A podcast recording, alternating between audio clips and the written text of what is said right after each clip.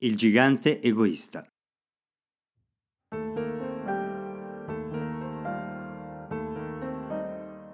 Ogni pomeriggio, appena uscivano dalla scuola, i bambini avevano l'abitudine di andare a giocare nel giardino del gigante.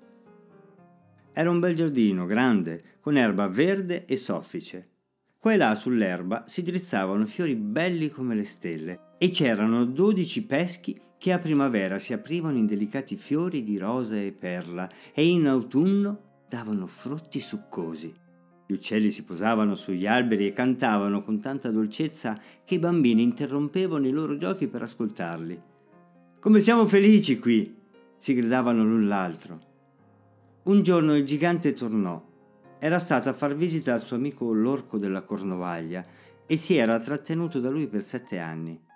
Alla fine dei sette anni aveva detto tutto quanto aveva da dire, perché aveva una conversazione limitata e decise di tornare al suo castello. Quando arrivò, vide i bambini che giocavano nel giardino. Che ci fate qui? esclamò con voce molto borbera, e i bambini scapparono via. Il mio giardino è mio, disse il gigante. Questo lo può capire chiunque e non consentirò a nessun altro che a me di giocarci.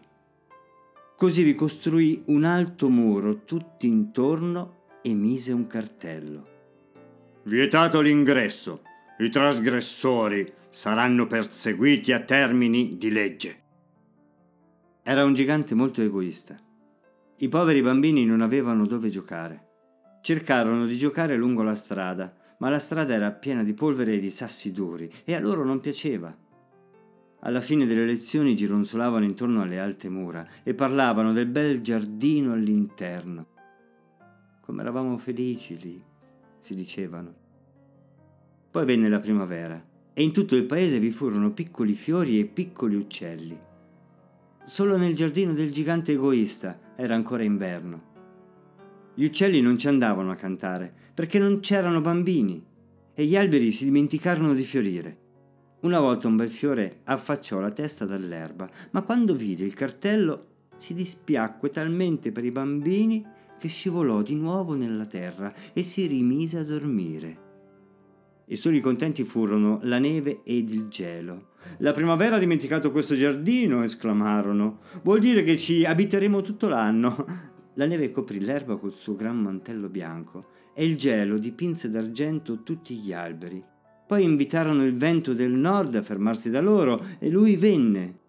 Era tutto impellicciato e ruggì nel giardino da mattina a sera e abbatté i comignoli. Ma questo è un posto magnifico, disse. Dobbiamo invitare la grandine che ci venga a trovare.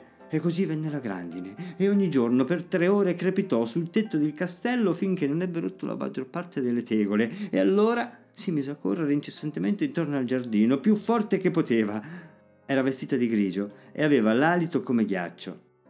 Non capisco proprio perché la primavera tarda tanto, diceva il gigante egoista, quando seduto alla finestra guardava fuori il suo giardino, freddo, bianco. Spero che il tempo cambi. Ma la primavera non venne mai, e nemmeno l'estate. L'autunno diede frutti d'oro a ogni giardino, ma niente al giardino del gigante. È troppo egoista, disse. Così qui era sempre inverno. E il vento del nord, e la grandine, e il gelo, e la neve danzavano qua e là fra gli alberi. Una mattina il gigante se ne stava a letto quando udì una bella musica. Gli suonò così dolce alle orecchie che pensò dovessero essere i musici del re che passavano. In realtà era solo un piccolo fanello che cantava davanti alla sua finestra, ma da quanto tempo non sentiva cantare un uccello nel suo giardino che questa gli parve la più bella musica del mondo.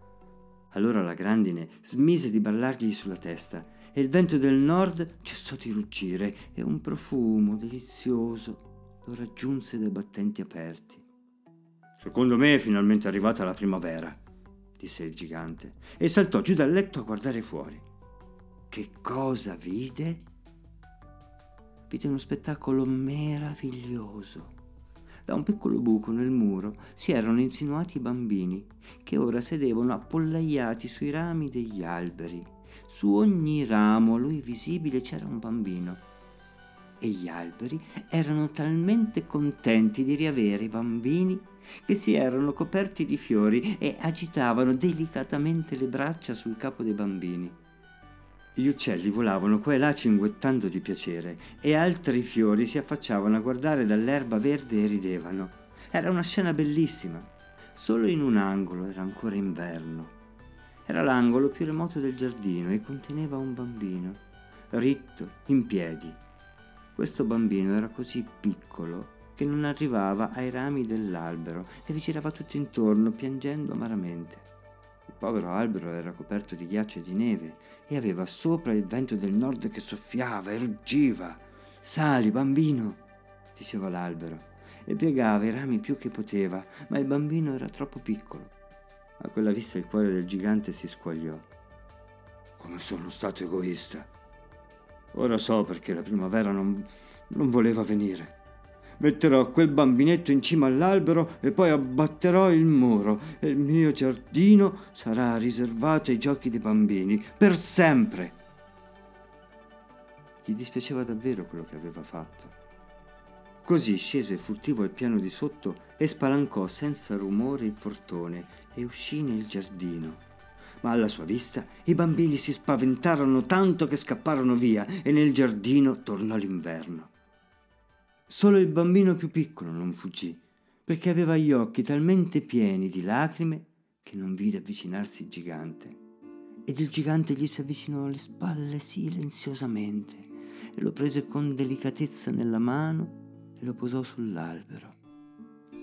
E l'albero fece immediatamente sbocciare i fiori, e gli uccelli vennero a cantarvi sopra, e il bambino tese le braccia e le gettò al collo del gigante e lo baciò, e gli altri bambini vedendo che il gigante non era più cattivo, tornarono di corsa e con loro tornò la primavera.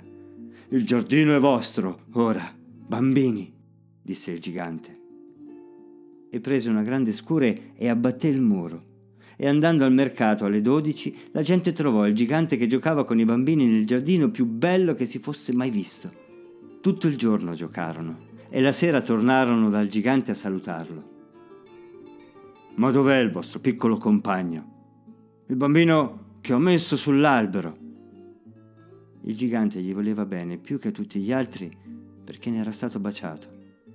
Ma non lo sappiamo, risposero i bambini. È andato via.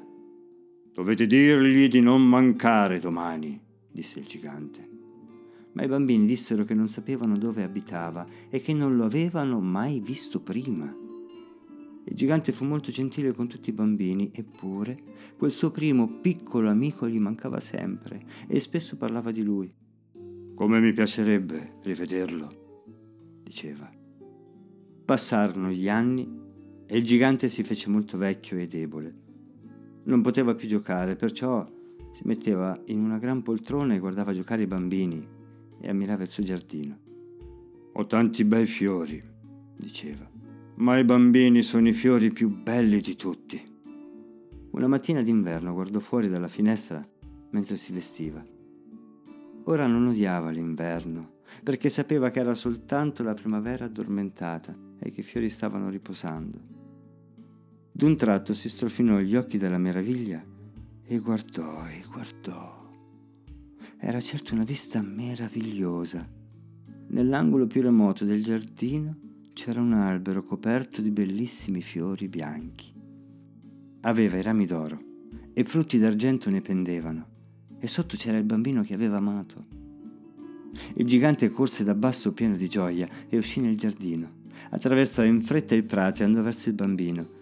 E quando giunse vicino al suo viso diventò rosso dall'ira e disse Chi ha osato ferirti?